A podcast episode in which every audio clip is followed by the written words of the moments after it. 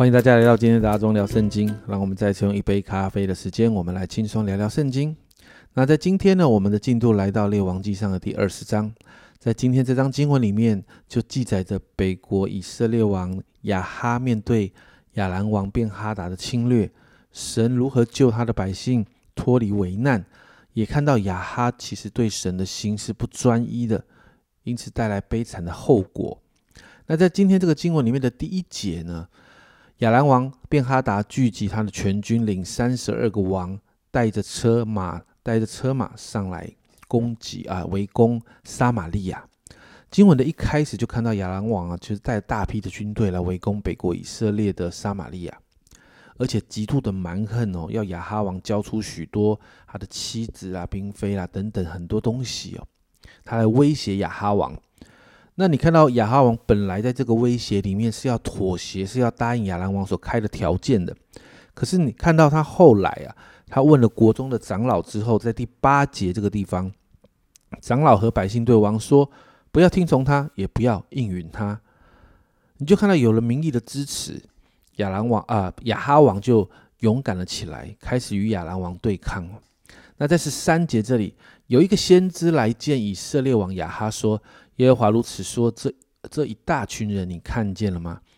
我今日必将他们交在你手中，你就知道我是耶和华。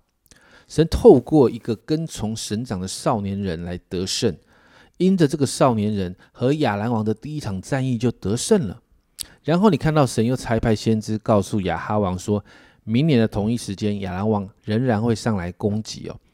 而在这一次呢，在二十八节这个地方。”啊！有神人来见以色列王，说：“耶和华如此说：亚兰人既说我耶和华是山神，不是平原的神，所以我必将这一大群人都交在你手中，你们就知道我是耶和华。”所以你看到神呢，在第二次这场战役的当中，神再一次介入，而且神机式的带领百姓得胜了。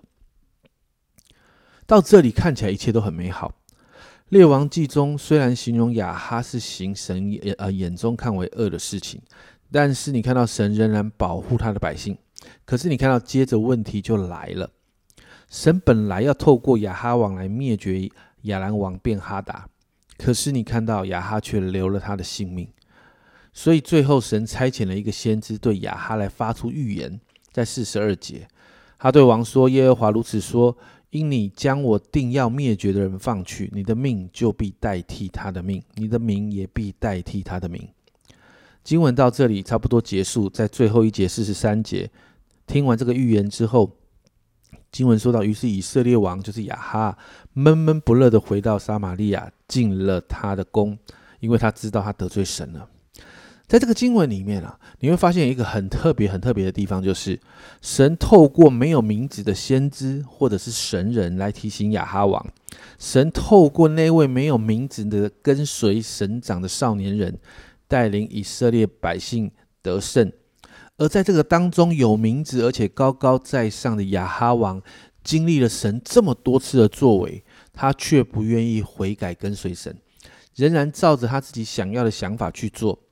最后，你就看到这个有名字的亚哈得面对神透过这些没有名字的先知神人所宣告的悲惨结局。家人们，你知道吗？其实，当我们用心注意每一天的大小细节的时候，你会发现神总是透过一些微不足道的人事物在对我们说话，就好像神透过这些没有名字的人在提醒亚哈。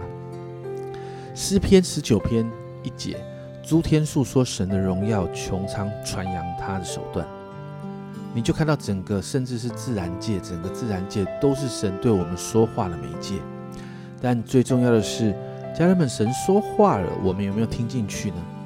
当耶稣升天之后，圣灵差差遣圣灵来到我们的当中。约翰福音十六章十三节，只等真理的圣灵来了，他要引导你们明白一切的真理，因为他不是凭自己说的，乃是把他所听见的都说出来，并且要把将来的事告诉你们。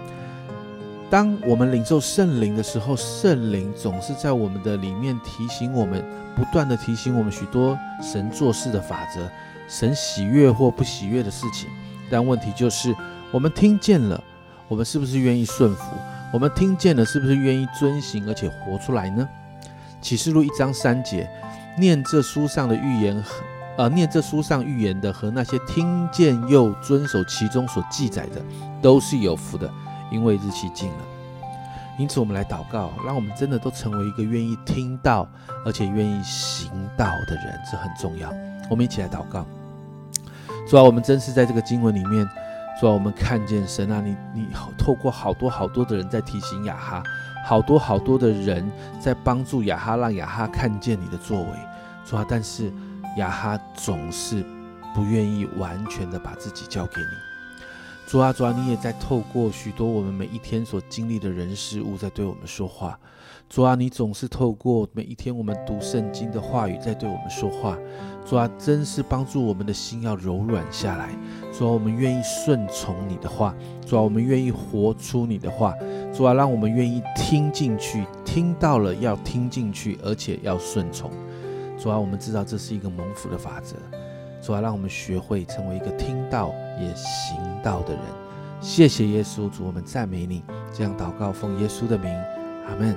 家人们，让我们一起听到，也要行道。神一直在说话，你有听见吗？再来，听见之后，你会顺服而且遵行吗？我想这是我们要好好想一想的。这是阿忠聊圣经今天的分享。阿忠聊圣经，我们明天见。